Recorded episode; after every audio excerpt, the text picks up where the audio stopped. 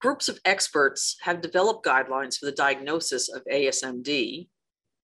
And it's important to note that the signs and symptoms vary by genotype, are highly heterogeneous, and span multiple organ systems.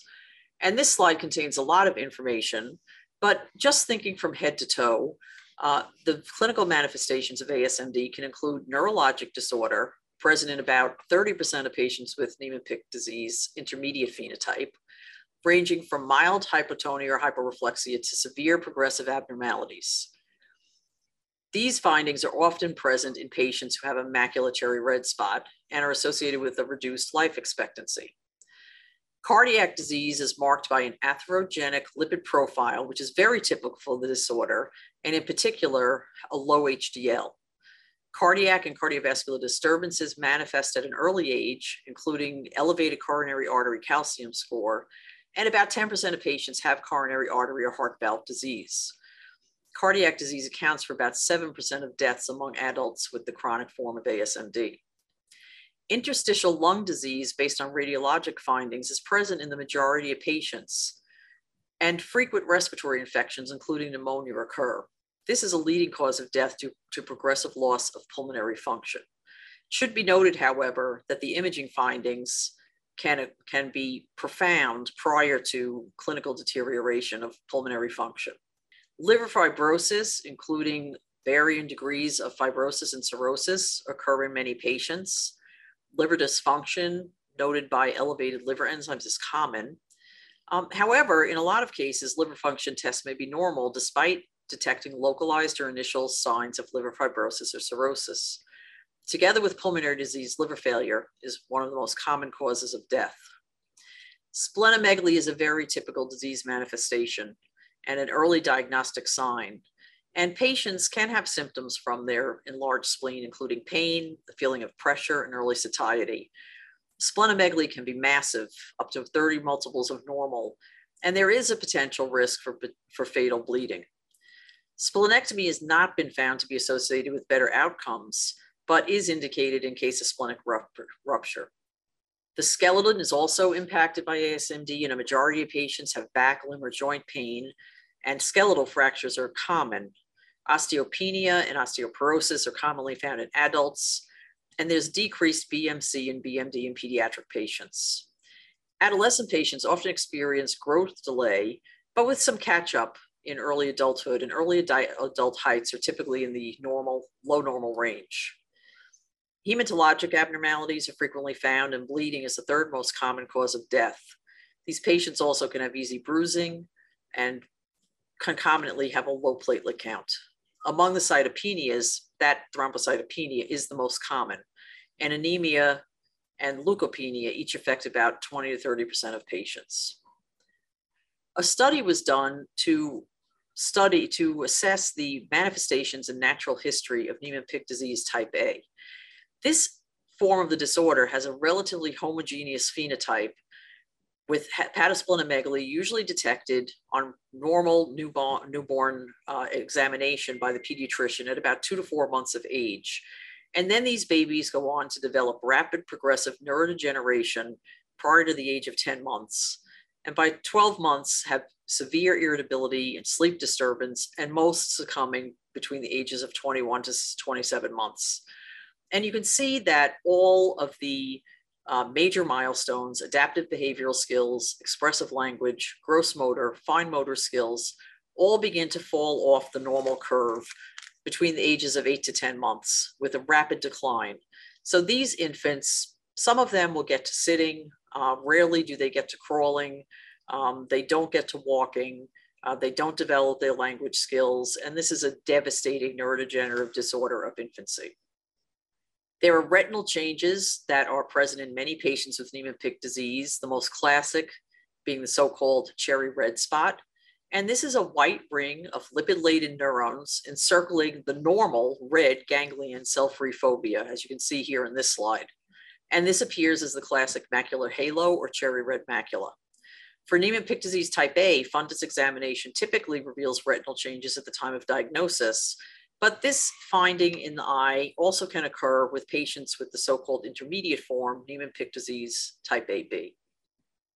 The manifestations and natural history of Niemann-Pick disease type A have been described in a series of uh, descriptions of small numbers of patients.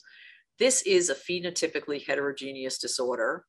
Most common initial presentation is hepatomegaly and splenomegaly, but other common findings and complaints are bleeding, dyspnea, pulmonary infections, joint and limb pain, bruising, headaches, bone fractures, and diarrhea. Typical laboratory abnormalities are summarized on this slide and can include hematologic findings, the lipid abnormalities that I previously described, including low HDL cholesterol, abnormalities on pulmonary function testing. Um, uh, one most important and notable being the DLCO, which is typically decreased from normal, and abnormal liver function tests. The natural history of the intermediate form of Niemann-Pick disease so-called type AB or B variant, is phenotypically heterogeneous. The somatic features are very similar to those in Niemann-Pick disease type B. These patients, however, may present with a cherry red macula, and their neurologic manifestations can include ataxia, gross motor delays, and learning disabilities. The presentation in general is more severe than type B, but less severe than type A, and these patients do survive early childhood. So the diagnosis of ASMD presenting in infancy or childhood is depicted in this algorithm. Typically, the first finding, clinical finding, is hepatosplenomegaly. And when a patient is identified with hepatosplenomegaly, if there are other features suggestive of ASMD, such as a cherry red macula, developmental delay, hypotonia, low HDL cholesterol, the next step would be to do ASM enzyme activity. And if that's low, to then go on to gene sequencing to identify the particular genetic mutation, which in some cases can give information about genotype phenotype. If those features are not, other suggestive features of ASMD are not present, then the clinician needs to rule out other causes for hepatosplenomegaly, which can include things such as infection, malignancy, other lysosomal storage diseases, liver disease, congestive heart failure, or hematologic disorder. The bottom line is the gold standard for diagnosis of this disorder is measurement of the enzyme activity followed by, by gene sequencing. For ASMD presenting after childhood, again, typically by the finding of hepatosplenomegaly, if there are features suggestive of ASMD, same recommendation, obtain an ASM enzyme activity followed by gene sequencing if the enzyme activity is low. If there are not other suggestive features of ASMD, again, the clinician needs to rule out other causes of hepatosplenomegaly. So assessment of ASM activity is required for a diagnosis. Other clinical laboratory testing may be confirmatory, but really cannot substitute for enzymatic testing because some of the features of ASMD overlap with other disorders, including other lysosomal disorders such as Gaucher disease. This testing can be performed on several different tissues, including isolated peripheral blood leukocytes, dried blood spots, or skin fibroblasts. And the low level of ASM activity documented by this analysis confirms a diagnosis of ASMD.